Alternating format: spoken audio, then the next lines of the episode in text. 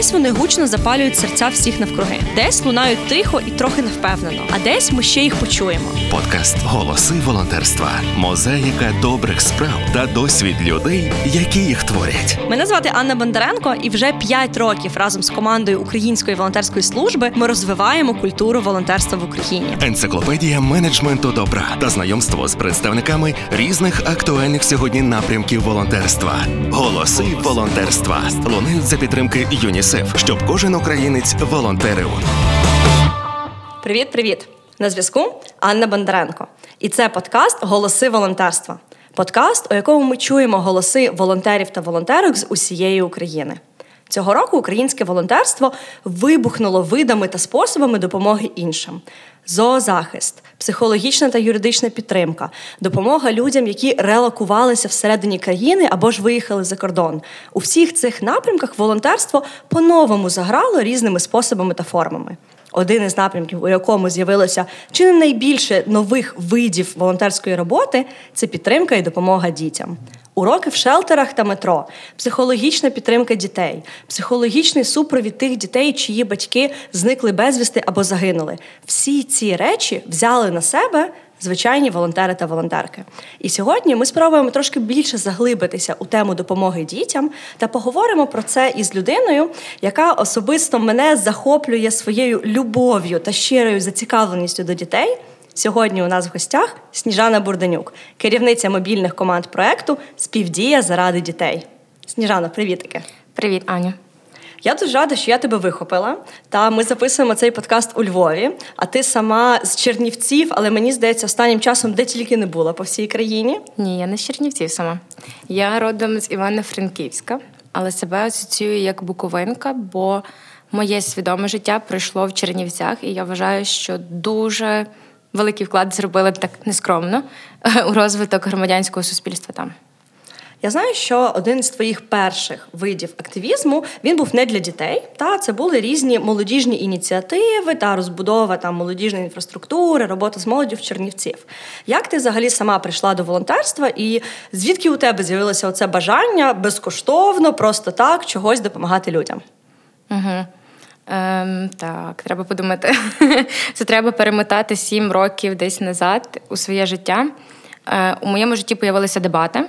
От, І це була така моя перша форма, напевно, взаємодії з іншими людьми. Не в школі, не в університеті, а на інших заходах. І я зрозуміла, що вони круті і класні. Далі зі мною трапився УАЛ, і ми мали окремий напрямок е, волонтерства, і у нас середа кожна ми волонтерили протягом 9 місяців, що б це не було, навіть якщо ми були в іншій країні, ми мали волонтерство різних видів, і ми мали можливість ознайомитися і поволонтерити з дітьми, і вигуляти собак, і погодувати кажанчиків, і поволонтерити в хоспіталі, і скласти продуктові набори для військових. Плести сітки. У нас стояли такі конструкції для плетіння сіток 9 місяців, і ми чесно приходили туди просто подумати, відпочити, послухати музику і пов'язати. І я навіть подавала проект, він називався Вол волонтерство One Love, е, який на той момент не виграла для реалізації, але десь така ще грантова заявка в мене висить. І було бажання розказати людям про те, скільки навзаєм ти отримуєш любові і добра від того, що ти приділив ну, копійночку свого часу ну годину, ну дві, але ти назад отримуєш настільки набагато більше, що ну, це мені здається не співрозмірний обмін. От Потім зі мною трапились агенти волонтерства, зокрема, де ми теж 9 місяців навчалися вже більше волонтерського менеджменту, як створювати команди, як мотивувати команду, як шукати, що треба робити у твоєму місці, яке саме волонтерство, яка ніша зайнята, яка ніша не зайнята, і де найбільше потребує цього. От, якось так. Слухай, ну сім років у волонтерстві це такий, знаєш, ну серйозний термін. Та і за який можна вже з одного боку похвастатися десь, та десь, напевно, що це така, знаєш, теж своя школа життя, яка тебе прокачує. От якщо згадувати оці всі сім років, що тобі найбільше запам'яталося у волонтерстві? Знаєш, напевно, відчуття вдячності. Мені, як людині, е, важливо відчувати важливість від когось або для когось. Тобто Мені важливо бути дотичною е, до чогось. І коли ти дотичний до чогось, ти стаєш частинкою цього чогось. І відповідно, якщо ти робиш це щирими намірами, швидше за все ти отримуєш е, любов, добро взамін, і як я вже повторююсь, більше набагато до цього отримуєш. І для мене є декілька таких історій. Ми волонтерили з дітками, е, які погано чують. І у нас з ними був такий, знаєш, більше тілесний контакт. От, е, І коли за годину часу ви створюєте разом щось, і ти бачиш, що ці маленькі люди, вони сяють від щастя, і вони тебе обіймають, питають, коли ти прийдеш ще. Воно вартує всього. Тобто воно вартує години часу, того, яку ти прийшов і приділив, не знаю, там ще півгодини, які туди приїхав. Це ці емоції, вони варті того. От. Слухай, ну цього року у тебе, мені здається, була одна з чи не найбільших прокачок професійних, та тому що цього року ти очолила мобільні команди проекту Співдія заради дітей. Та якраз це ж близько 30, якщо я не помиляюся, мобільних команд в Умані, Ужгороді, Харкові, Луцьку, Ніжині, де тільки мені здається, їх зараз таких великих міст немає. І це ж насправді велика відповідальність та координувати людей у напрямку допомоги дітям, працівників, волонтерів.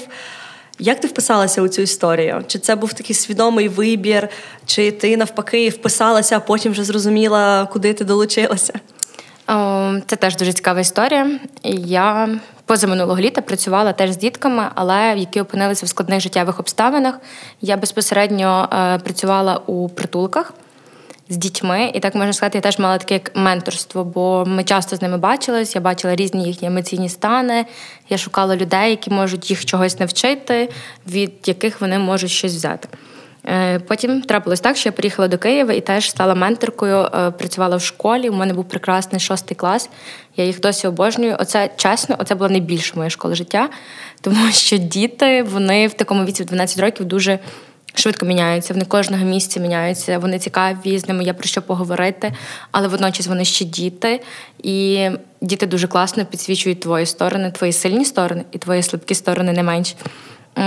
І коли почалося повномасштабне вторгнення, я повернулася до Чернівців, і академічна директорка школи, де я працювала, Ірина Тулякова, зателефонувала мені і каже: Сніжан, давай щось зробимо для дітей. От є такий формат безпечних просторів. І давай зробимо щось таке для них, хоча б на Західній Україні, бо треба з ними працювати. Я така кажу: добре, я подумаю. От, Але на ранок я вже знала, що я точно буду це робити. І шукала команду, до мене долучилась зразу моя найкраща подруга і за сумісництвом операційний директор е, вільних, мережі вільних.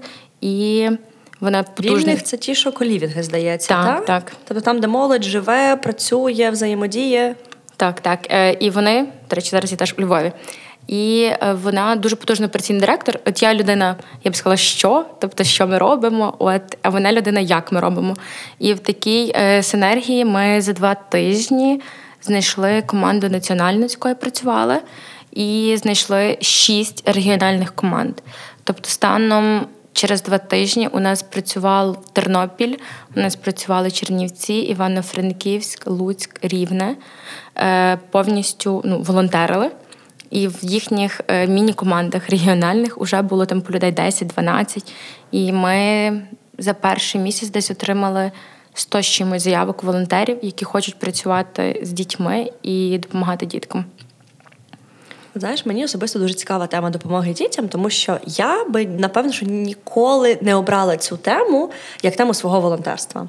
І готуючись до нашого випуску сьогодні, я насправді намагалася згадати, чи волонтерила я колись з дітьми. У мене був один невеликий досвід. Це був один день, конференція навчальна профорієнтаційна для дітей-сиріт.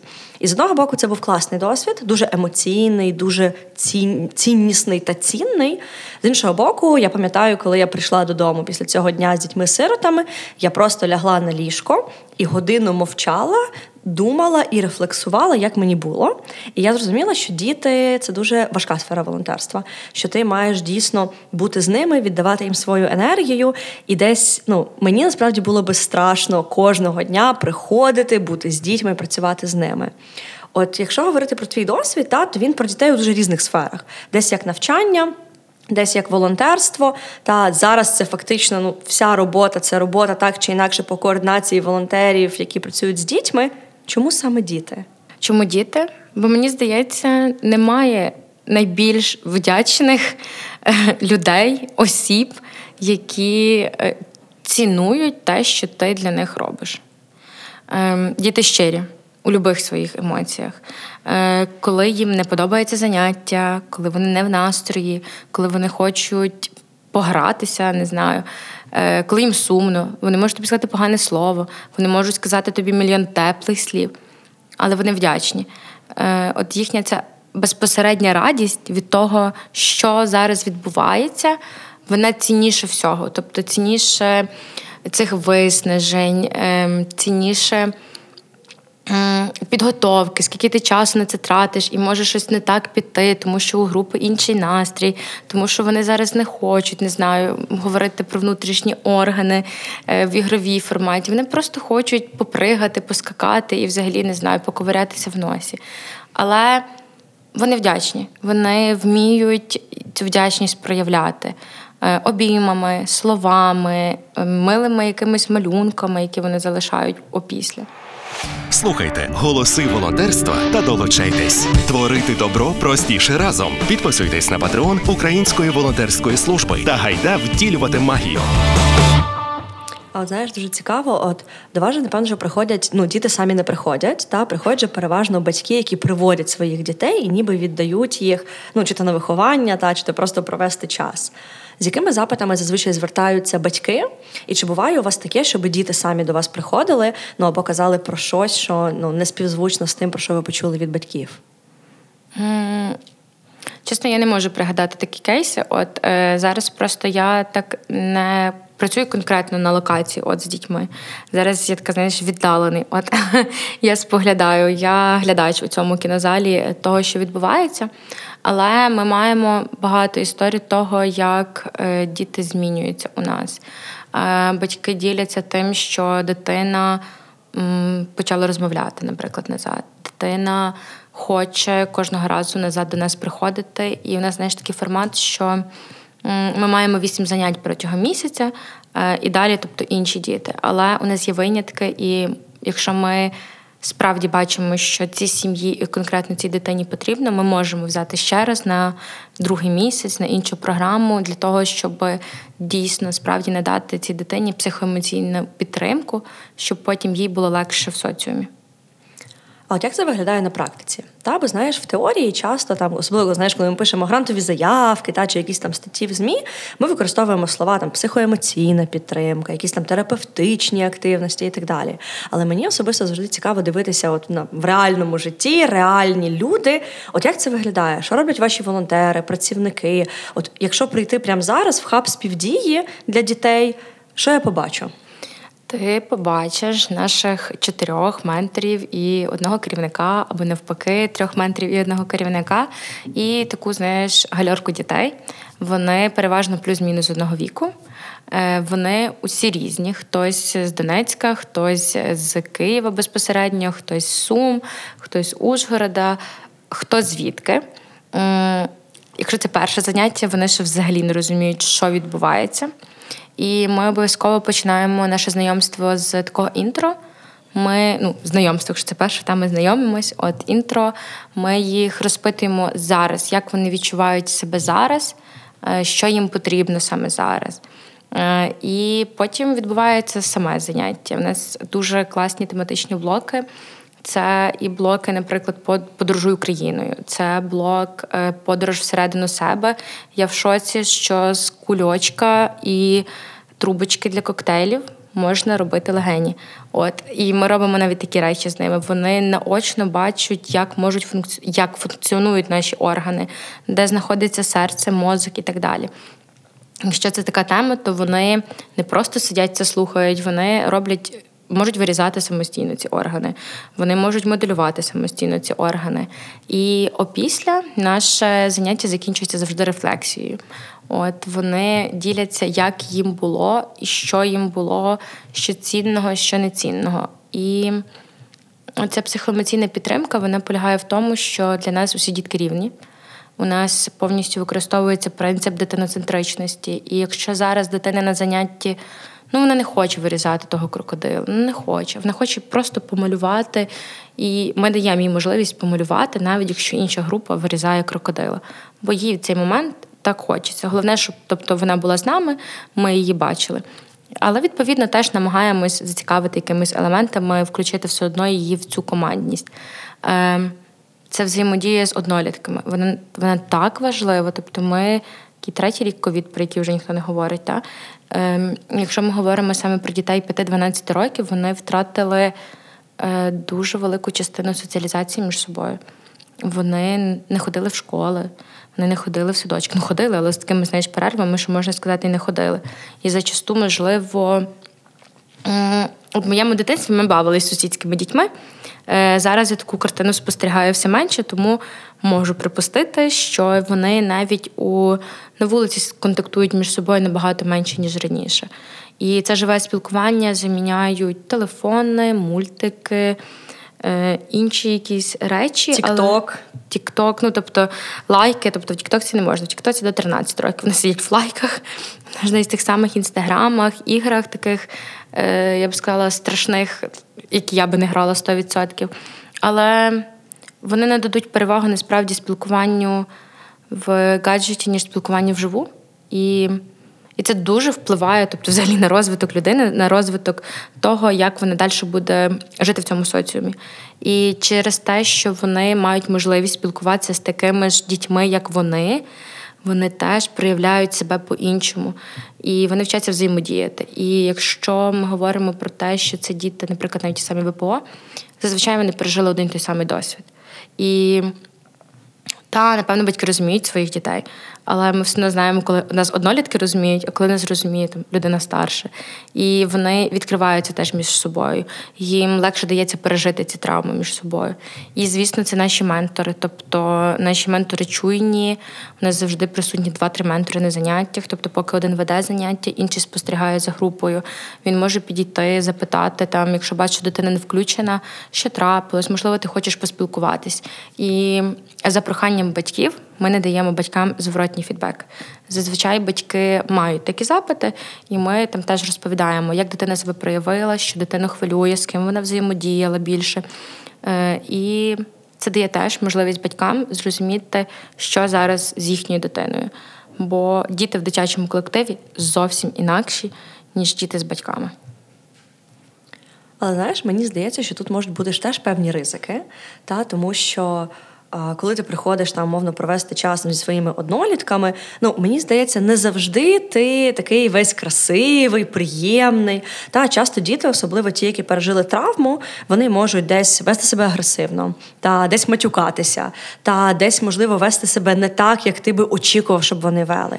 Яка тут правильна реакція волонтера? Та? Тобто, якщо дитина починає там втикатися в телефон або навпаки якось агресивно там комунікувати з іншими, чи має волонтер втручатися? Та як зробити це коректно, щоб ця дитина не закрилася ще більше, та й не сказала, що якби ну я вдома отримую за це, ще й тут отримую, та не буду взагалі ні з ким спілкуватися. Ну, у нас дуже просто. Вони на початку прописують спільні правила без допомоги менторів. Вони самі пропонують ідеї, яких вони будуть дотримуватися протягом цього місяця. І оце їхній такий плакат з правилами він висить, поки вони ходять до нас на заняття. І кожного разу, як ментор помічає, що зараз щось відбувається не так, е, апелює до їхніх же правил і про те, друзі, це були ваші ідеї. Ми про це з вами домовлялися. Ви самі це запропонували, і вони такі. Ну та от і якось так. А що вони зазвичай пишуть в цих правилах? Не розмовляти російською, Ого. Ем, не ображатись, не кусатись, ем, не виходити з кабінету без дозволу, ем, ділитися. Такі, знаєш, цікаві речі, напевне, про які ми, як дорослі люди, би навіть не подумали. От е, не щіпатися, це дуже важливо. Малі діти щіпаються і щіпаються сильно. І і вони забороняють це робити. Тобто вони прекрасно, насправді, дитина, так як мені здається, навіть краще, ніж доросла людина, усвідомлює свої такі, знаєш, ем, темні сторони. Тобто, що вона може зробити не так. І це її спокуса, і вона тому зразу каже: от давайте ми домовимось не щіпатись. От і це означає, що дитина любить пощіпатись, але напевно це не соціально прийнята норма, і тому для того, щоб вона не мала мотивації це робити, треба зафіксувати, щоб ми не щіпалися, і це не її ніхто не буде щіпати, і вона не буде щіпати нікого. Голоси волонтерства на радіо Сковорода. От знаєш, це мені дуже нагадує якийсь такий а, досвід демократії, та коли там ти сам щось вирішуєш, обговорюєш, напрацьовуєш в групі, і потім намагаєшся тому слідувати. І насправді ми ж не говоримо з дітьми про демократію, та там демократичний розвиток, євроінтеграцію і це все. Але насправді такі маленькі речі, як ніби зібрати спільні правила і потім їх дотримуватися, це ж теж щось, чого ми вчимо наших дітей. Та така базова відповідальність і базове прийняття рішень. Так, це це справді так, і це дуже важливо. Так як ми працюємо зараз з дітками до 12 років, е, це інший підхід. Та? Але коли я працювала з дітьми 12 років, то вони мене запитували, що таке НАТО. І я така, ого, тобто 12 років вам вже цікаві такі теми. Тобто ми говорили з ними. Про чому важливо розмовляти українською мовою. Вони більшість були кияни, і, звісно ж, вважали, що російська це їхня рідна мова, і їм так зручно і класно. Але коли ми проговорили дуже величезну кількість аспектів від Емського указу, від часів козацтва, від просто голодоморів, геноцидів, революцій, з початком повномасштабного вторгнення, через два тижні мені одна з моїх менті написала Сніжана, дуже велике вам дякую. Я зараз, як ніколи, розумію важливість спілкуватися українською. І я підписана на неї в Тіктоці і у неї немає зараз жодного тіктока з російською музикою. Я вважаю, що це така перемога. От і так. Е, такі принципи вони непомітні, але вони потім теж проявляються е, в їхньому житті. Вони чому вони дотримуються цих правил? Тому що вони самі їх ініціювали, тобто це було їхнє бажання. І зазвичай ну, наш ментор він головний, але він спостерігає за тим процесом, як вони взаємодіють. Він надає їм вектори руху того, що вони мають робити. Але вони можуть запропонувати і сказати, ні, нам це зараз не подобається. Або не знаю, я хочу інший колір картону, щоб вирізати крокодила. Тобто, і вони мають на це повне право.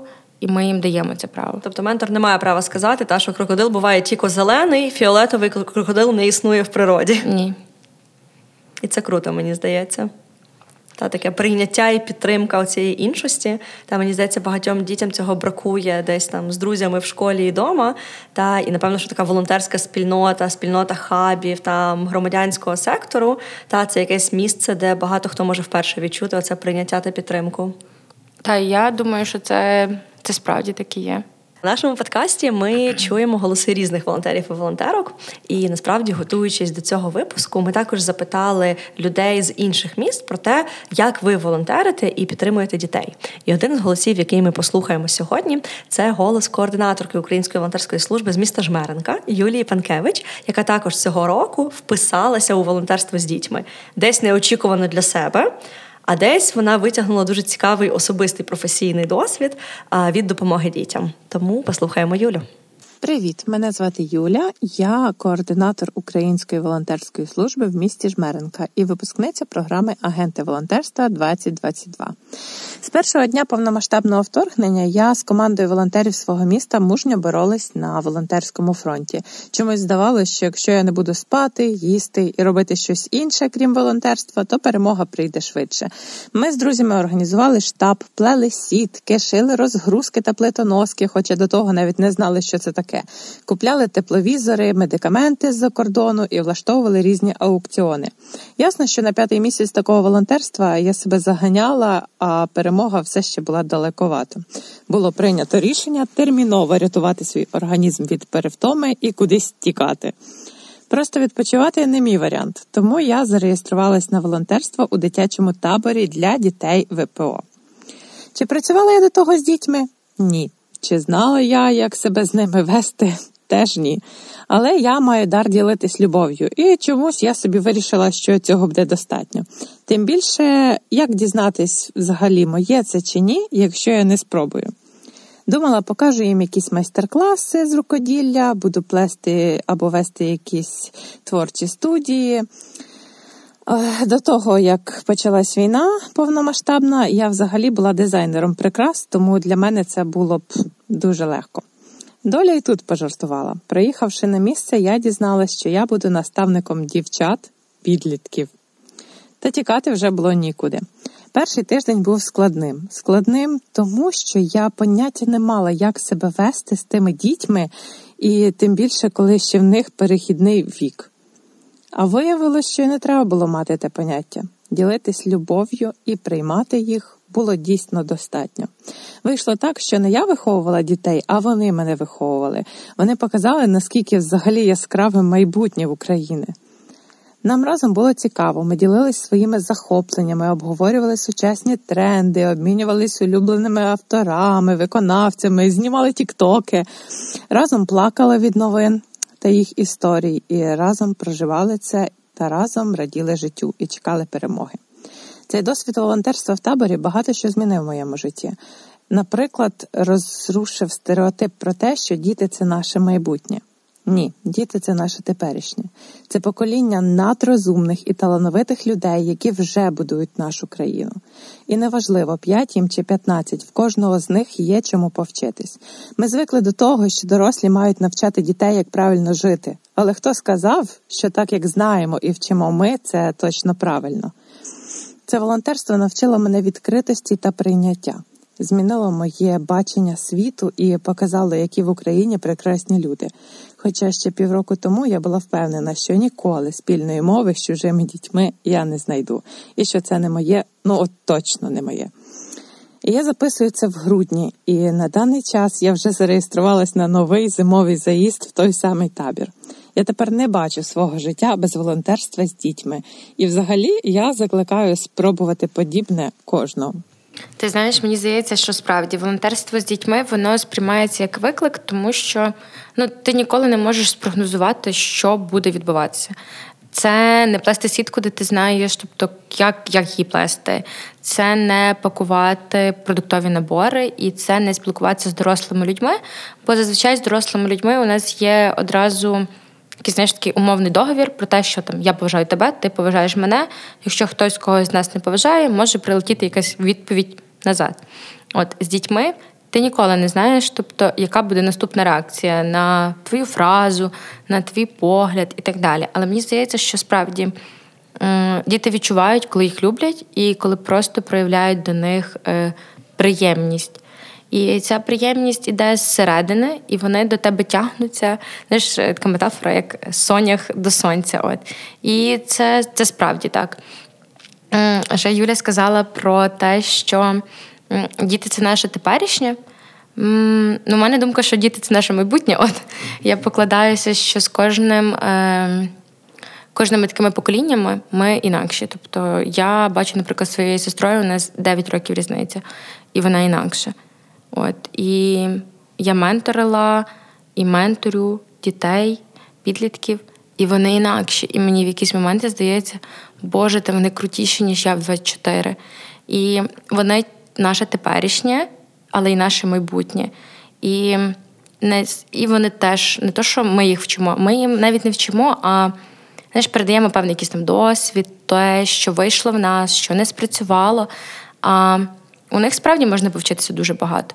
Наприклад, як сприймати критику, як відстоювати особисті кордони, як говорити про свої кордони, е, як бути такими самобутніми і як дивитися на цей світ уже іншими очима. Через те, що зараз їхні очі це. Ну, знаєш, це як подивитися чужими очима на цей світ, воно є дуже корисним. Тому що навіть є такий експеримент, коли я і ти уявимо яблуко, ми будемо уявляти його різними. А дитина уявить його ще іншим. І зазвичай, коли ми дивимося очима дитини, ми бачимо більш реальну картинку, тому що ми дорослі люди схильні, на мою суб'єктивну думку, схильні до більш песимізму. От. А дитина вона дає нам таку, знаєш, трішки надії більше для того, щоб робити краще. Знаєш, мені дуже суголосно те, що ти говориш про те, що діти інакші. Та і мені здається, що це кожне нове покоління, воно насправді все більш вільне від якихось обмежень, стереотипів та там чогось, що я мушу робити так, як робили мої батьки, і їх батьки до них, і їх батьки до них. І оця така схильність до самовираження, до певної свободи, до творчості, до знову таки розбудови своїх кордонів. Ну, це щось, що мене захоплює у сучасних дітях. Бо я пам'ятаю, коли мені було там 10, 12, 15, да, оцей дитячий підлітковий вік. Я насправді ще не вміла говорити про свої кордони. Я би, напевно, не дуже написала якісь правила, і тим паче, щоб на стінку їх ще повісити. Ні, ні, ні, ви що, треба почекати, поки ну розумна людина доросла, скаже мені, що можна, що не можна. А оці сучасні діти, вони якісь такі дуже, знаєш, швидкі, зухвалі і дуже щирі у цій своїй такій зухвалості. Е, знаєш, я хочу додати, що вони відповідальні. Тобто, для того, щоб прописати правила, це треба проявити відповідальність і взяти на себе відповідальність за їх виконання. Вони вже інакші, ніж ми. І ну, мені здається, що я і ти, ми живемо на такому м- переламі. От, І це знаєш, це таке. Е- Жорсткий, я би сказала, перелам, тому що з одного боку ти вже такий вільний від цих стереотипів, упереджень, в тебе є особисті кордони. Але десь ще там, та не знаю, що ти вважаєш, що чоловік має бути головним в сім'ї, тому що це така рольова модель в тебе була в сім'ї, е, що старшим людям не окей відмовляти, чи не можна не поступитися в транспорті, навіть якщо ти дуже втомлений, і не знаю, тебе там була селезінка, печінка і все, що можна, і ти, ти не можеш стояти, але ти не можеш відмовити встати. І поступитися місцем. От мені здається, що ми теж маємо цього вчитися е, від інших дітей. Ми не переламі, але це прекрасно, бо мені здається, що вони вже будуть заставати не перелам. Голоси волонтерства з Анною Бондаренко. В одному з випусків голосів волонтерства ми говорили про молодіжне волонтерство і про те, як молодь бере на себе відповідальність за вирішення суспільних проблем. І там, якраз з Олегом Мальцем, ми згадували про такий термін, як прокачана молодість. Що ніби часто говорять, що у нас втрачена молодість, що війна забрала у нас цю можливість бути молодими. А Олег якраз каже: ні ні ні це навпаки можливість прокачатися у всіх можливих сферах. Але я ж також розумію, та що коли ти вже якби ну молода там людина в університеті, ну навіть старші класи школи, це все таки один досвід. Коли ти ще дитина, ти ще полягаєш а, і десь покладаєшся на своїх батьків, там на сестру, на брата, це зовсім інший досвід. І власне тут мені цікаво, чи. Чи правильно це, що зараз українські діти часто і самі десь приходять волонтерити, допомагати, там плести сітки, збирати гроші для військових? Ми розуміємо, що такі у нас є реалії, але чи справедливо це щодо них? Ну, питання справедливості воно взагалі таке, знаєш, дуже складне. Але моя суб'єктивна думка в те, що ми насправді живемо в найкращий час, незважаючи на те, що ми маємо під боком такого дуже прекрасного сусіда. От, але наші діти. Вони прекрасні, тобто вони вже будуть, вони вже інакші, вони будуть ще інакшими, вони будуть більш усвідомленими, і вони, знаєш, розуміють, е, якою ціною це все дається. І вони беруть на себе уже відповідальність. Вони не чекають, поки на них хтось покладе цю відповідальність. Вони ініціюють це. Знаєш, мені здається, що ем, ну, війна вона стала певним каталізатором для людей активних і неактивних, і частково там сталося більше активних людей. Але от якби не було цього каталізатора, нас би чекали такі, знаєш, довші зміни. Е, і діти теж би росли інакшими. Але це це криза, але це криза як е, зона нашого розвитку. І, можливо, це несправедливо забирати у них їхнє дитинство, але це, знаєш, таке самобутнє дитинство. Це дитинство, де вони все одно радіють. Дитинство це вони, де вчать вони відчувати злість. Е, дитинство, де вони вчать цю злість сублімувати іншими якимись методами. Та? Е, плести з бісеру і продавати якісь речі з бісеру. Та? Це малювати картини і продавати, і потім ці кошти донатити. Це пекти пончики, от, це робити блокпости, якісь уявні. Знаєш, вони не будуть чекати, щоб хтось їм сказав, що робити, бо вони вже самі знають, що робити. І мені здається, що через 20 років ми будемо жити в такому крутому суспільстві, тому що. Ніхто не буде перекидати цю таку відповідальність один на одного. Ой, там піде до того, піде до того. Я не знаю, хто це. Бо ці люди вже відповідальні, маленькі і відповідальні. І вони будуть через 20 років, у 25 супервідповідальними людьми. І своїми кордонами, і з розуміннями, е, знаєш, оцих де чорне, де біле. От. Е, але що чорне і біле, воно має різні градієнти. І вони будуть суперкрутими. Боже, мені аж сльози виходять на очах, як я думаю, насправді наскільки вони отримують інший досвід, ем, ніж я мала дитинство. Та? І можливо, це несправедливо. Але якщо дивитися, що це нам далось для чогось, і не сприймати це як е, масову трагедію, ми можемо з цього відкрити для себе дуже багато можливостей і подивитися на цю ситуацію по-іншому. Знаєш, мені здається, що у нас, у українців, є якийсь оцей внутрішній дар, навіть у найгіршій ситуації вчитися, робити висновки і ставати сильнішими. І от мені здається, дійсно, що українські діти, ті, які зараз вчаться в онлайні, по бомбосховищах, по метро, з блекаутами та інтернетом, який зникає, діти, які дійсно пекуть якісь там пончики і роблять ці браслети з бісеру. Я, до речі, теж накупила на купу грошей собі всяких речей з бісеру. Це дійсно такий формаційний досвід, і та мені він теж дає велику надію і насправді велику радість, та що ми не дарма зараз захищаємо нашу землю, та що це наступне покоління, і ті, що будуть за ними, ну це точно ті, на кого десь можна покластися, і ті, хто дають цю віру у світле майбутнє. Бо є для кого, от ну реально є для кого просто це робити. Знаєш, одна із речей, яку ми зробили, коли ми готувалися до цього подкасту, це спільно з клубом добродіїв. Ми вирішили запитати самих дітей, які долучаються до різних волонтерських ініціатив, про те, що таке для них добро, любов, волонтерство і підтримка. І сьогодні я би хотіла поділитися з тобою трьома історіями про те, як самі діти сприймають волонтерів. Це такі люди, які е, допомагають Е, Україні таким людям, які лишилися будинку, може навіть батьків з е, речей, вони не знають, е, де жити, загубляють своїх дітей, і вони допомагають, дають різну їжу, тепло теплий одяг, де люди можуть переночувати, знаходять е, дітей, е, які загубилися, і батьків. А чи займалася ти колись волонтерством? Чи допомагала ти іншим людям? Е, я пам'ятаю, допомагала. В мене мама колись роботу. ну вона працює на двох роботах. Вона працює на цій і волонтерство. Вона допомагала якісь людям. Я теж допомагала якісь там ну дітям, діткам, е, тваринам, е, зрослим е, людям. І давали їжу разну, там одяг теплий, де вони можуть переночувати.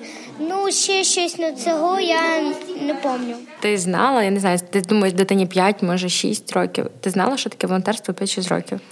Ні, я думаю, що чесно, я дуже набагато пізніше про то дізналась. Ну, я би напевно. Навіть зараз, можливо, я би знаєш, я би це сформулювала так більш формалізовано. От волонтер це людина, яка там свій вільний час присвячує там на користь інших. От. Але це це дуже круто, що вони це вже все знають і розуміють. І швидше за все, знаєш, ця культура іде далі з ними. Вони бачать приклад батьків, які теж зараз почали долучатися до різних ініціатив, і вони розуміють, що так робити круто. Е, і вони йдуть з батьками, часто теж не знаю, просто спостерігають, часто долучаються до цих процесів. Е, і вони вже відтепер починають робити те, що ми з тобою починали робити вже в дорослому свідомому віці до цього прийшли. Та і тут знаєш велике питання, що якщо вони починають так рано, та то в момент, коли їм буде там скільки 15, 18, 20, та це ж насправді ну вже такий досвід буде досить потужний. Мені знаєш, здається, що це ми якраз підемо до того, до досвіду європейських країн, коли для них волонтерство це є звичною справою. Оця культура волонтерства. Мені здається, якраз ми на шляху до цього, тому що уже з дитинства вони долучаються до таких дрібничок, і це означає, що в років 14 для них це буде цілком адекватно і окей, там е, якісь навіть пробони волонтерства, та поділитися з іншими підлітками, як завести крутий TikTok аккаунт от е, бо вона професійно в цьому розуміється, навіть 14 років. Або для неї буде цілком окей зареєструватися на мій телефонний друг і спілкуватися з якоюсь самотньою бабусею. Чи вона буде вигулювати собак з притулків. І класно. Я в шоці. Та у нас є ще один запис, теж прослухаємо. Що таке добро? Добро це коли е, радісно, коли ти допомагаєш як комусь. І це становиться дуже, е, це дуже хорошо. Це коли допомагаєш другим якимсь людям. Це добро. Мені здається, знаєш, от добро це дуже хорошо. Це якась така фраза, яку можна знаєш на світшоти поставити, і прям буде такий дуже стильний світшот про те, власне, чому важливо волонтерити, чому важливо це пробувати. Але вона каже: знаєш, добро це дуже хорошо, коли ти це робиш. Це коли не до тебе його застосовують, а коли ти робиш комусь щось добре, тобі стає від цього дуже добре. Слухай, це теж дуже високий рівень відповідальності та особистої. Це надзвичайно високий рівень відповідальності. Тобто, взагалі, вміти ділитися з іншими людьми е, добром. Це знаєш, це супернавичка насправді. Не всі люди нею володіють, е, не всі люди мають емпатію до інших людей. І це треба мати або дуже велике бажання це робити, або бути просто дуже ресурсною людиною для того, щоб це робити. Ласка, як тебе звати? Звідки ти взагалі? Скільки тобі років? Я з Лани, я з Києву. Я живу на провулку Приладному. Мені 9 років. Тобі 9 років. Е, скажи, будь ласка, е, що таке добро? Добро це коли люди роблять іншим щось таке добре, е, що буде приємно. Е, чи робиш ти добро в своєму житті? Роблю. А може ти знаєш, е, що це таке за слово волонтер? Знаю, це ті люди, які допомагають тим, які воюють за нас. А, чи ти колись займалася волонтерством? Чи робила ти щось на допомогу іншим людям? Я зараз ще не робила, але буду через кілька е, днів бути я буду волонтером для тваринок, для собачок таких, що вони. І що ти будеш робити для них? Я буду там допомагати всім. Буду їм їх гладити. Клас. А, скажи, будь ласка, а, зараз, секунду, забула питання, що я мала тобі поставити. А, чому треба допомагати іншим взагалі?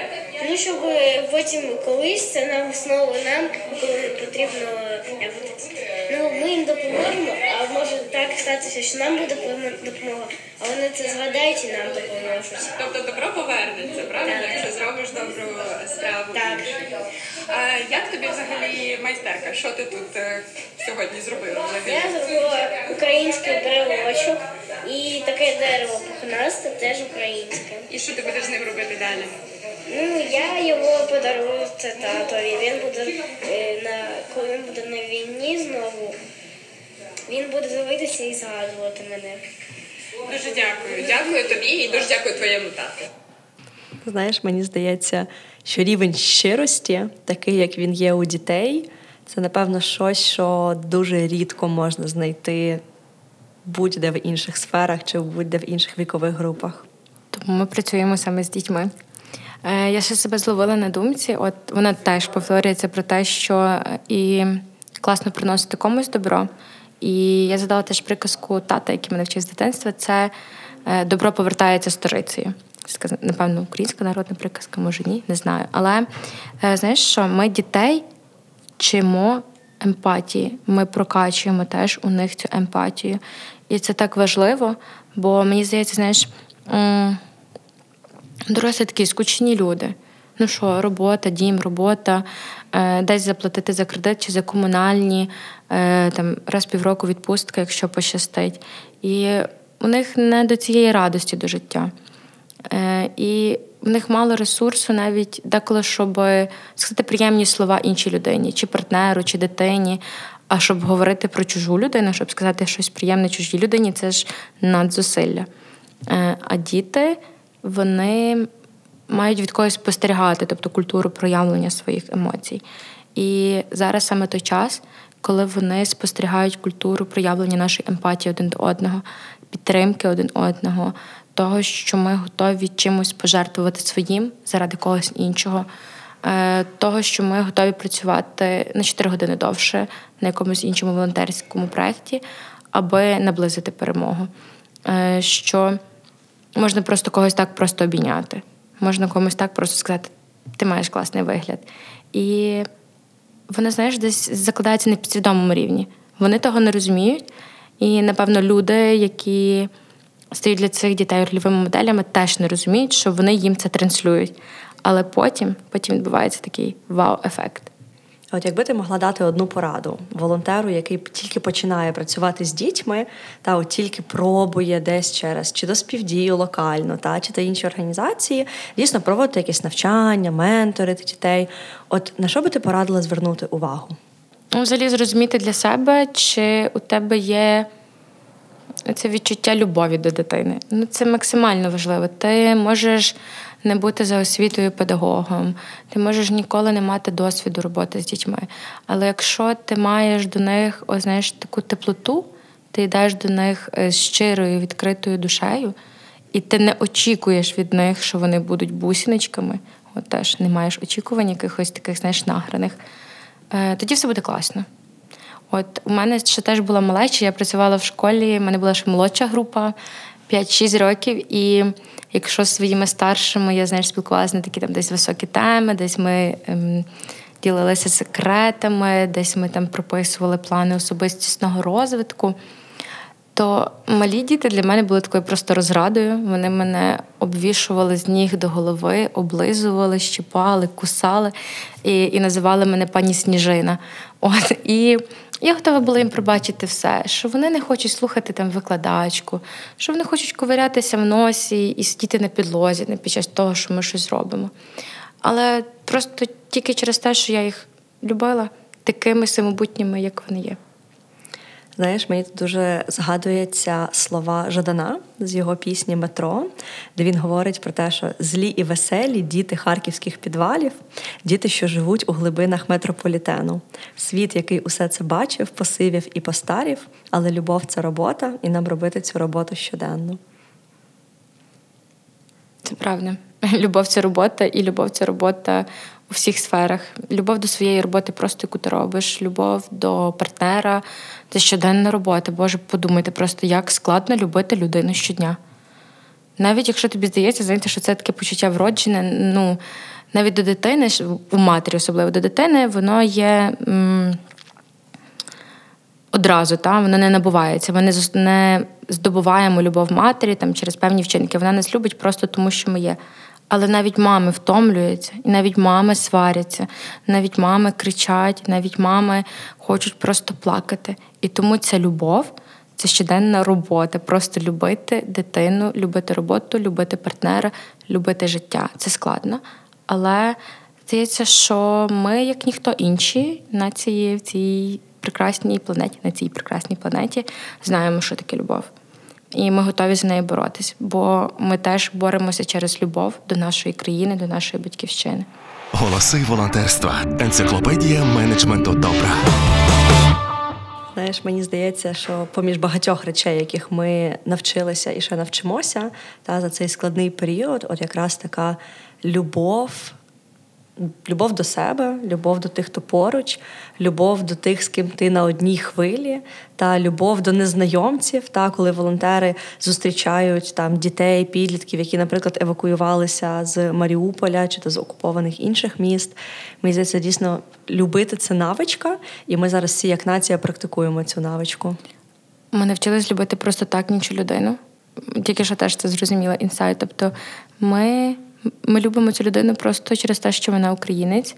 І навіть тоді, коли ми приймали теж у волонтерських штабах величезну кучу людей, я до всіх них відчувала любов. Бо я відчувала з ними спорідненість, якусь е, ну, спільність, та? те, що ми українці, воно вже нас об'єднувало. І від цього я їх починала любити мільйон разів більше, ніби ми з ними знайомі все моє життя. Але це ж не так. Я з них когось бачила тільки 10 хвилин, але я вже їх любила і хотіла їм щиро допомогти. Але знаєш, так само мені здається, що у любові є така ну зворотня, називаємо її так, сторона, та особливо для дітей. Бо діти часто прив'язуються до тих волонтерів, з якими вони постійно бачаться. Та і дійсно, коли там ти приходиш в хаб, ти навчаєшся, дійсно волонтер піклується про тебе, десь замінює там чи то батьків, чи то там старшого брата, сестру, якого в тебе може ніколи не було. І так само в якийсь момент волонтер може піти. Ну, чи то особисті причини, та чи то просто проект завершується. І ось тут насправді це таке питання, питання виклик. Та тому, що коли дитина прив'язується, вона ж може дуже особисто сприймати те, що волонтер більше з нею не спілкується, чи він кудись іде. Та ми говорили нещодавно з волонтерами пласту, і вони якраз сказали, що от у нас мінімум для волонтера-виховника це 4 роки, в реальності 7-8, тому що діти прив'язуються, і ми не можемо кинути цих дітей, поки вони не подорослішають та не зрозуміють, якби як це все влаштовано. От якщо говорити про співдію заради дітей, чи говорите ви якось з вашими волонтерами про про цю прив'язаність, чи допомагаєте ви якось збудувати особисті кордони волонтерів, чи вчите ви волонтерів, як прощатися з дітьми, з якими вони працюють? Як це працює для вас? Знаєш, у нас інший виклик. У нас дуже ментори прив'язуються до дітей. Наші ментори плачуть і не хочуть відпускати цих дітей, і вони би з ними працювали стільки, скільки би це було можливо. Але насправді ми чесні одразу із батьками і з дітьми про там кількість занять, кількість нашої взаємодії, яка буде відбуватися. От, Але ми теж е, відкриті для інших взаємодій, наприклад, більш точкових, тобто вже не постійних, а там приходять у нас на різні майстер-класи і взаємодії. Це складно. Чесно, складно прощатися з дітьми, і мені здається, що діти зараз більш адаптивні, знаєш, вони бачать велику кількість дорослих людей у своєму житті. Не часто ті дорослі можуть бути такими класними, як наші ментори, от, е, і так, так же їх любити, як люблять наші ментори. А, Але вони адаптивні до цього. Ну, Вони не можуть бути інакшими зараз у цій ситуації. Вони адаптуються. Вони не знають, наскільки вони в тому Києві чи в тій локації, на якій ми зараз працюємо, та, наприклад, Франківську. Вони не знають, наскільки затрималась їхня сім'я там і що буде далі. Чи вони зможуть повернутися до рідного дому, чи їм придеться рухатись далі, наприклад, там, де тепліше, бо немає світла, тепла і газу. І діти. Вони проявляють максимально всю свою любов протягом цього місяця, протягом восьми взаємодій, і вони розуміють, що приходить цей час прощатися. І вони це відпускають легше, ніж наші ментори насправді. Але знаєш, от я поки тебе слухала, теж подумала, що це ж теж певний етап, напевно, що такого дорослішання, та коли ти теж вчишся відпускати, та ти розумієш, що ну нічого не є вічним, та і що деколи люди і приходять, деколи йдуть. І навіть русня. Ну, Звичайно, я не була адаптивною, напевно, дитиною у своєму житті. Ні, я була адаптивною, бо я поміняла три школи, от з власного ж бажання. Е, але так, ну такі такі сучасні реалії. Е, адаптивність це крута річ. Я рекомендую прокачувати і дорослим її в собі, тому що перший виклик, з яким ми зіштовхнулися, та це те, що нам прийшлось покинути все, що було нам дуже звичне. От, І адаптуватися, соціалізуватися на інших містах з іншими людьми. І нам виявилося це дуже складно. Але зараз, коли ми відвоюємо і повернемося до наших таких звичних життів, ми будемо іншими. Не тільки наші діти подорослішали, наше суспільство подорослішало. Ми стали більш свідомішими і більш відкритішими один до одного. Ми Якщо раніше не спілкувалися з тими людьми, з якими живемо навіть в під'їзді, або бачились раз на там, на збори ОСББ, та, то зараз ми знаємо, в кого можна підзарядити телефон, позичити павербанк, щоб зарядити телефон, е, в кого є газова плита, а не електронна плита, і з ким ми можемо обмінятися якимись контактами, в кого взяти парацетамол, а хто може мене юридично проконсультувати через те, що ми прожили спільний досвід і спільно сиділи в одному укритті. І люди, яким навіть 40, 50, 60, вони всі подорослішали, бо вони змінили свої якісь старіші установки на більш нові. Та і знову таки, знаєш, ми от знову повертаємося до цих навичок, які ми здобули, та які мені здається, тепер завжди будуть з нами, завжди будуть з нашими дітьми, та завжди будуть з нашими старшими. Та оці такі нові виклики, які спричинили нову життєстійкість. Та і знаєш, я особисто захоплююся ще оцим таким молодим поколінням, та тим, кому зараз там 10-12 років, тому що мені здається, що їх такий базовий рівень життєстійкості і невразливості до різних життєвих ситуацій. Ну він настільки прокачався за цей рік, та що я не знаю, що має далі трапитися. Не знаю, може якесь інопланетне вторгнення вже буде, та щось що вже буде ще більшим викликом, ніж той виклик, з яким ми стикнулися цього року. Це справді так. Я думаю, знаєш, у них така фраза: ну, ну здивуйте мене, ну ну що там може бути ще? От і, і це класно. Слухай, у мене є ще одне таке питання. Я довго думала, чи задавати тобі його, але задам, тому що. З одного боку, діти це завжди про певний ресурс та про підтримку. З іншого боку, ми розуміємо, що часто діти, особливо ті діти, які були змушені покинути свої будинки та й переїхати в інше місто, та чи то на західну Україну, чи то на центральну Україну. Вони все одно мають певний бекграунд, та вони мають сім'ї, з якими вони переїхали, і не завжди батьки можуть поділяти цінності громадського активізму. Не завжди батьки можуть бути прям такими проукраїнськими, говорити українською мовою та там мати оцей фокус на перемогу. Бувають випадки, коли батьки не є. Там не мають підтримки достатньо для своїх дітей. Та бувають випадки, коли батьки ну, не вважають за потрібне десь там тримати оцей такий позитивний настрій на перемогу, на підтримку військових та чи стикалися ви з таким, і як загалом ви справляєтеся з батьками, які десь можуть вести себе не дуже адекватно та десь, можливо, негативно? Е, Боже, чесно, якщо пригадати, у нас було буквально таких, е, можливо, дві-три ситуації. От, І ми просто спілкувалися. Мені здається, що в сучасному світі е, все може вирішити розмова і тон розмови, з якою ти розмовляєш.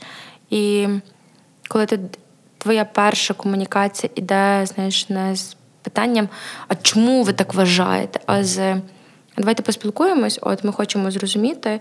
Е, воно міняє, тобто людина розуміє, що до неї хтось відкривається, не йде з ключками до неї, і вона така, знаєш, свої ключки е, ховає. А от для вас, до речі, батьки це хто? Це клієнти, це партнери, це підопічні бенефіціари. От як ви сприймаєте батьків тих дітей, з якими ви працюєте? Ну, клієнти це наші дітки. Головне, щоб були задоволені наші дітки. Ем, батьки це представники законні наших клієнтів. От від того, чи будуть задоволені наші клієнти-дітки, е, будуть задоволені їхні батьки, от їхні законні представники. Е, насправді ми маємо теж класну взаємодію з батьками. Ми маємо ем, декілька наших команд е, ініціюють різні теж е, майстер-класи для батьків, е, спільну взаємодію батьків і дітей, тому що нам зараз дуже важливо бути в контакті батькам, важливо бути в контакті зі своєю дитиною. І мене такі, знаєш, синхронні тренінги, де батьки разом з дітьми відтворюють там однакові рухи. Відповідають на різні запитання, і навіть таке практикуємо. І особливо практикували ще поки були волонтерським проектом. І Мені здається, знаєш, що для любих батьків немає нічого е, кращого, ніж їхня щаслива дитина. І коли вони бачать, що їхня дитина виходить від нас щасливою, вони автоматично щасливі, тому що їм справді може не вистачати зараз ресурсу, е, їм справді може не хотітися зараз теж комусь надавати цю підтримку, бо їм теж треба себе підтримувати. І ми це перша людина, яку треба списати. Та? Спочатку на себе е, жилет, а потім вже на дитину. І ми даємо цю таку можливість батькам. Навіть поки діти в нас, мама може просто десь недалеко від нашого простору попити каву і посидіти на дві години з думками про себе і для себе. І це теж дуже важливо. І коли ми були навіть волонтерським проєктом і до нас проводили дітей, ці черги на отримання різних довідок, на отримання пакетів продуктових вони нескінченні і дуже довгі. І стояти з дитиною в такий час, воно е, теж забирає більше ресурсу, тому що ти, мам, ну коли, ну коли я хочу їсти, я хочу пісяти, я хочу какати, я хочу морозива. Хоча мені зараз здається, знаєш, теж діти частково стали більш свідомішими, і таких випадків дітей насправді вже набагато менше, ніж у нас було до повномасштабного вторгнення, коли діти транслювали таку поведінку. Е, але на це треба мати ресурс. І вони лишали цих діток з нами. Ми цей час з ними працювали, е, а батьки робили ті справи, які їм були потрібні зараз, щоб забезпечити базовий рівень. Але коли дитина поверталася щаслива, знаєш, мені здається, що завжди казали що дитина транслює стан батьків. Е, і тому дуже важливо там батькам бути спокійними. Але у цих випадках вона трошки працювала по-іншому. Коли мама бачила свою дитину спокійно, вона така: хух, добре, все буде добре. Тобто я е, я вважаю, що навіть знаєш, діти можуть заземляти батьків. Не тільки батьки дитину, а й зараз навпаки, діти можуть заземляти своїх батьків в таких станах. Це, до речі, дуже такий важливий момент, та піклуватися спершу про себе, вже потім про свою дитину, свого сусіда чи свого друга. І одразу хочеться запитати тебе, що допомагає особисто тобі триматися цього року, коли опускаються руки, коли накриває втомою, та коли вже хочеться все кинути. Ну бо в кожного з нас бувають моменти, коли нам складно. Що допомагає тобі відновлювати свій ресурс і знаходити оце щастя? Ну, на початку повномасштабного вторгнення я приїхала і зразу. Боже, мені здається, що я днювала і ночувала на волонтерському пункті і почала паралельно втілювати проект і ще працювала, тому що я не могла думати. Тобто я не відкривала новини. Тобто, коли всі активно відкривали і читали новини, що відбуваються, я не могла цього робити. І десь на 13-й день мене застало таке дуже жорстко, мене накрило від того, що я тільки тоді зрозуміла, що відбувається насправді. Е, і знаєш, я навчилась відпускати. От я маю просто сильну віру в те, що ми переможемо це раз, і вона мене гріє. Та я не знаю, коли це відбудеться. Друге, е, я не можу змінити цю ситуацію, але я можу. Ну, тобто, саму війну я не можу відмінити, тобто та назад скіпнути, але я можу зробити якісь маленькі дрібненькі кроки, які це пришвидшать. Е, Але для цього мені треба бути живою, ну тобто мати ресурс. А я людина насправді дуже енергійна. Е, І коли в мене сідають батарейки, це означає, що іншим теж не переливки. От, бо я така зразу дуже зла, дуже похмура, е, вже нікому не кажу хороші слова, і взагалі просто знаєш, така тучка. Е, Я мрію. Я думаю, які можливості це мені дає. От навіть там зараз нещодавно мене знову зловила ця якась криза. Я така думаю, все, Боже, я не знаю, що я хочу. Коли це все закінчиться, ніякої стабільності немає. І як я проаналізувала, тобто як я можу знайти виходи з цієї кризи, і скільки в мене є варіантів, я така, ого, блін, прикольно, треба хоча б почати пробувати втілювати ці варіанти. Е, Сплю, лягаю спати, займаюся спортом. Не часто, але деколи це теж дуже розвантажує голову. Е, І тато мені подарував картини по номерах, і там картина Руський воєнний корабель. От, І і коли виключали світло, я одягала такий ліхтарик на голову, отак опускала голову, і мене заспокоювало. От бо я теж посилала туди корабель. Слухай, ну це мені здається правильний підхід: спати, їсти, робити те, що подобається, та і десь насправді дбати про себе. Бо ну часто ми, як волонтери, дбаємо про всіх навколо, про дітей, про батьків, про друзів, батьків, але не дбаємо про самих себе, аж поки не стане занадто пізно. Знаєш, у мене є така копілка, е, я не знаю, хто подарував її колись там тату, і тато потім мені їсти спати, Бог здоров'я мусить дати. От мені здається, це. Е, має бути таким, знаєш, е, рятувальним кругом, коли нам погано. Їсти, спати, бо здоров'я мусить дати.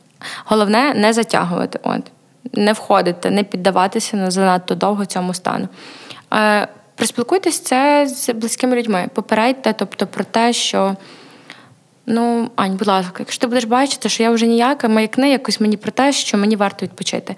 Бо мені здається, що деколи ми самі не щитуємо, коли нам це потрібно. От знаєш, ми такі живемо, живемо, живемо. І навіть коли вже От є такий на телефонах режим енергозберігаючий. І ми включаємо енергозберігаючий режим, і ми ще, ну, якщо телефон ще 4 години тягне на цьому енергозберігаючому режимі, то ми можемо ще тиждень так потягнути, але не усвідомлюючи, що ми собі і інші приносимо шкоду. Якщо є близькі люди, які вміють вас щитувати і бачити, що зараз вам треба відпочити, нехай ця людина вам про це скаже, а ви домовитеся з нею, що ви до неї дослухаєтесь. От що це прикольний лайфхак. Візьму собі його теж на змітку. Та і знаєш, це таке мені здається теж нагадування, та що війна і робота на перемогу це марафон.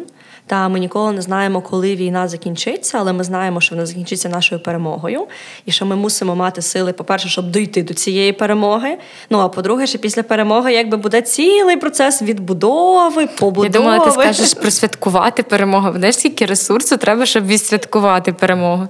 А вже потім будемо думати про відбудову. Ань, давай перше відсвяткувати. це. Слухай, це, до речі, важливо, бо я, як людина, яка всім каже, теж відпочивати і святкувати, бачиш, навіть не згадала про це, говорячи зараз. Ми настільки втомимо, що коли прийде перемога, підемо спати. Альо. Та знаєш, три дні, якби ну без телефону відсипаємося. На четвертий запускаємо новий проект заради дітей та реінтеграції там звільнених територій, і далі, далі, далі, далі по списку. Слухайте голоси волонтерства та долучайтесь. Творити добро простіше разом. Підписуйтесь на патреон Української волонтерської служби та гайда втілювати магію. Слухай, ну насправді мені подобається, як ми з тобою знаєш, почали говорити про дітей. Але насправді зачепили не лише їх, як наших клієнтів, а й насправді і батьків, і менторів, і нас самих як волонтерів та тих людей, які координують волонтерів. І для мене це все про таку велику екосистему, яку ми будуємо екосистему, де ми з одного боку можемо бути тими, хто віддає, можемо бути тими, хто десь бере і отримує. Та і це такий постійний обмін енергією, емоціями, силою якоюсь внутрішньою, який багато людей відкрило для себе цього року, долучаючись до волонтерства. Це це справді так. От ну тут багато суб'єктів, тобто на кого ми впливаємо, бо мені здається, що от діти теж батьків. Відповідно, навіть та мама, яка могла спочатку просто віддати свою дитину і мати там інші погляди, не знаю, на ситуацію в країні, на якісь і мати інші цінності. Але коли ми місяць пропрацювали з її дитиною, ця дитина починає це транслювати підсвідомо вдома і впливати на свою маму. От і на бабусю, і на тата, і на дідуся, і на кота. От у всіх змінюється життя. А ці дітки впливають на наших менторів. Наші ментори теж дуже багато від них вчаться, переймають, аналізують якусь свою поведінку, де хто що зробив не так. От чи, чи, чи що їм дійсно, яка їхня суперсила. Мені здається, що люди, які м- навіть починають працювати з дітьми, вони ще не до кінця усвідомлюють суперсилу. Я ніколи не думала, що буду працювати з дітьми, і тим більше не знаю, вчителем, ментором. Боже, я думала, боже, як це жахливо, бо я згадую, яка я була жахлива дитина в школі. Ну, це окремий треба подкаст, бо це просто я була відмінниця, але поведінка два в директора, розбиті вікна. Ну, коротше, я була подарок. Тобто тепер ти відпрацьовуєш волонтерячи з дітьми Карма та десь віддаєш. Це точно. Ну, насправді, знаєш, от мені здається, діти це найкращі такі агенти змін, амбасадори змін. Та, Бо дійсно ці цінності, ти дуже гарно кажеш, та, вони несуть їх з собою всюди, куди вони йдуть. Та, І насправді після перемоги. Теж вони будуть нести ці зміни та ці ідеї, ці цінності в якісь свої середовища. І насправді я особисто, коли я думаю про перемогу і мрію про майбутнє, я насправді дуже чекаю моменту, коли нарешті ми повернемо всі окуповані міста і селища. Та ми повернемося у ці міста. Багато хто повернеться нарешті додому після чи то року, чи то десь восьми років окупації. І мені здається, це буде неймовірно складно, але також неймовірно важливо оці цінності і ідеї повертати назад в міста, які пережили окупацію. І, можливо, діти це будуть теж одні з агентів змін, які будуть своїм досвідом і своїм прикладом власне у цю віру вдихати назад у ці міста. Е, це справді дуже важливо. Коли ми починали волонтерити, для мене е, ключовим моментом було те, що е, перше, немає дітей, які не постраждали від війни. Друге, ми маємо між собою дати можливість взаємодіяти дітям з різних регіонів. І тому ми працювали із дітками ВПО, і з дітками місцевими, тому що я суджу по собі, я мала дуже багато стереотипів е, стосовно сходу, півдня, півночі, тому що я така знаєш, щира западенка, от ще й франківчанка, і ну там просто колодязь. Е, стереотипного мислення про інші області і частини нашої країни.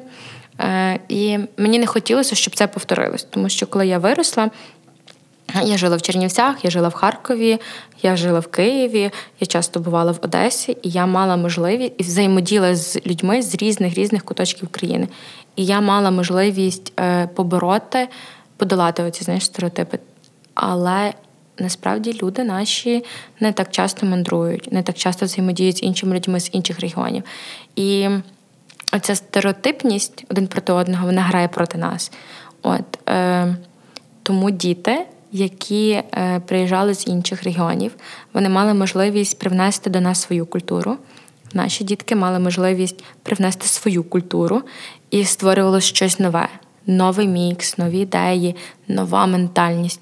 Вони вже ростуть іншими. У них ніколи не буде поділ України на захід, схід, південь, північ. І я просто чекаю цього моменту, коли у мене це теж пропаде, коли ми не будемо ділитися, коли не буде, знаєш, такої.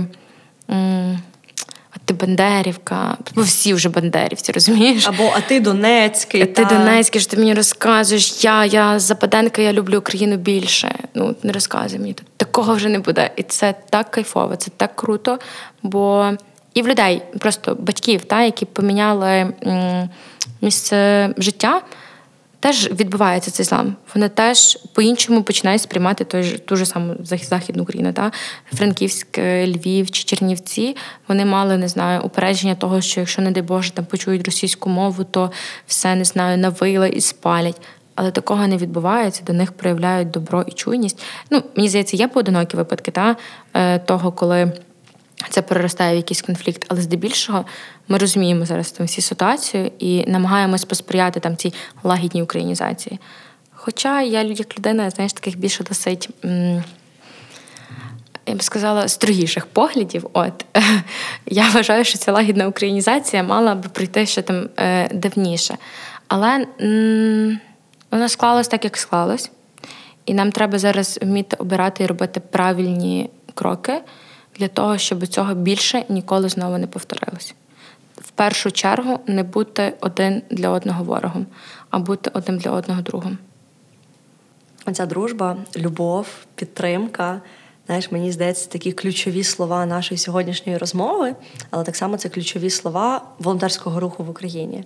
Та тому так чи інакше, от будуючи цю нову спільну ідентичність, та десь обмінюючись і навчаючи один одного різних речей, мені здається, все одно ми повертаємось завжди до прийняття. До підтримки, до любові та дійсно до того, аби вчитися бути поруч один з одним, та не намагаючись змінити іншу людину, а десь просто випрацьовуючи це спільне. Та й мені здається, це дуже цінна така історія для всіх, хто пробує волонтерити, починає свій шлях у волонтерстві та вчитися від інших і також вчити і ділитися тим, що є всередині тебе. Це справді це найцінніше, що ми зараз е, маємо і можемо. Сніжано, я тобі дуже вдячна за нашу розмову сьогодні. Я дуже вдячна тобі за те, як ви з командою співдії заради дітей будуєте свої процеси емпатійно, щиро, дітоцентрично та з великою повагою до такого різного, але такого важливого досвіду. І насправді, знаєш, мені би дуже хотілося, щоб ми з тобою зустрілися за декілька років на якомусь іншому подкасті і вже говорили не про волонтерство заради дітей, а про те, як діти, які колись, в 2022-му прийшли на майстер-клас і спробували та вже створюють свої ініціативи, вже розбудовують якісь свої проекти і вже ведуть за собою. Тому що я особисто впевнена, що це трапиться і трапиться набагато швидше, ніж ми, з тобою навіть можемо очікувати. Е, я насправді думаю, що. Так і буде, але будемо вести вже, знаєш, не ми спілкуватися з тобою в подкасті, а вони будуть спілкуватися між собою, як вони до цього прийшли. І це дуже круто. Я тобі теж дуже вдячна за цю розмову. Е, Знаєш, я зрозуміла, що я під час навіть нашої розмови, нашого спілкування зловила велику кількість інсайтів, от які. Про які я теж десь там не здогадувалась, але поки ми спілкувались, і воно виникало в мене в думках. От я хочу ще раз тепер прорефлексувати собі для них про них. Та і знаєш, це теж частина турботи про себе та знаходити десь час, простір і місце, аби просто видихнути, просто поговорити і просто згадати весь той складний, але важливий досвід, з яким всі ми стикаємося. І я нагадую, що з вами був подкаст Голоси волонтерства. І сьогодні у нас в гостях була Сніжана Бурданюк, координаторка мобільних команд національного проекту Співдія заради дітей. Десь вони гучно запалюють серця всіх навкруги, десь лунають тихо і трохи невпевнено, а десь ми ще їх почуємо. Подкаст Голоси волонтерства. Мозаїка добрих справ та досвід людей, які їх творять. Мене звати Анна Бондаренко, і вже 5 років разом з командою Української волонтерської служби ми розвиваємо культуру волонтерства в Україні. Енциклопедія менеджменту добра та знайомство з представниками різних актуальних сьогодні напрямків волонтерства. Голоси волонтерства лунають за підтримки ЮНІСЕФ, щоб кожен українець волонтерив.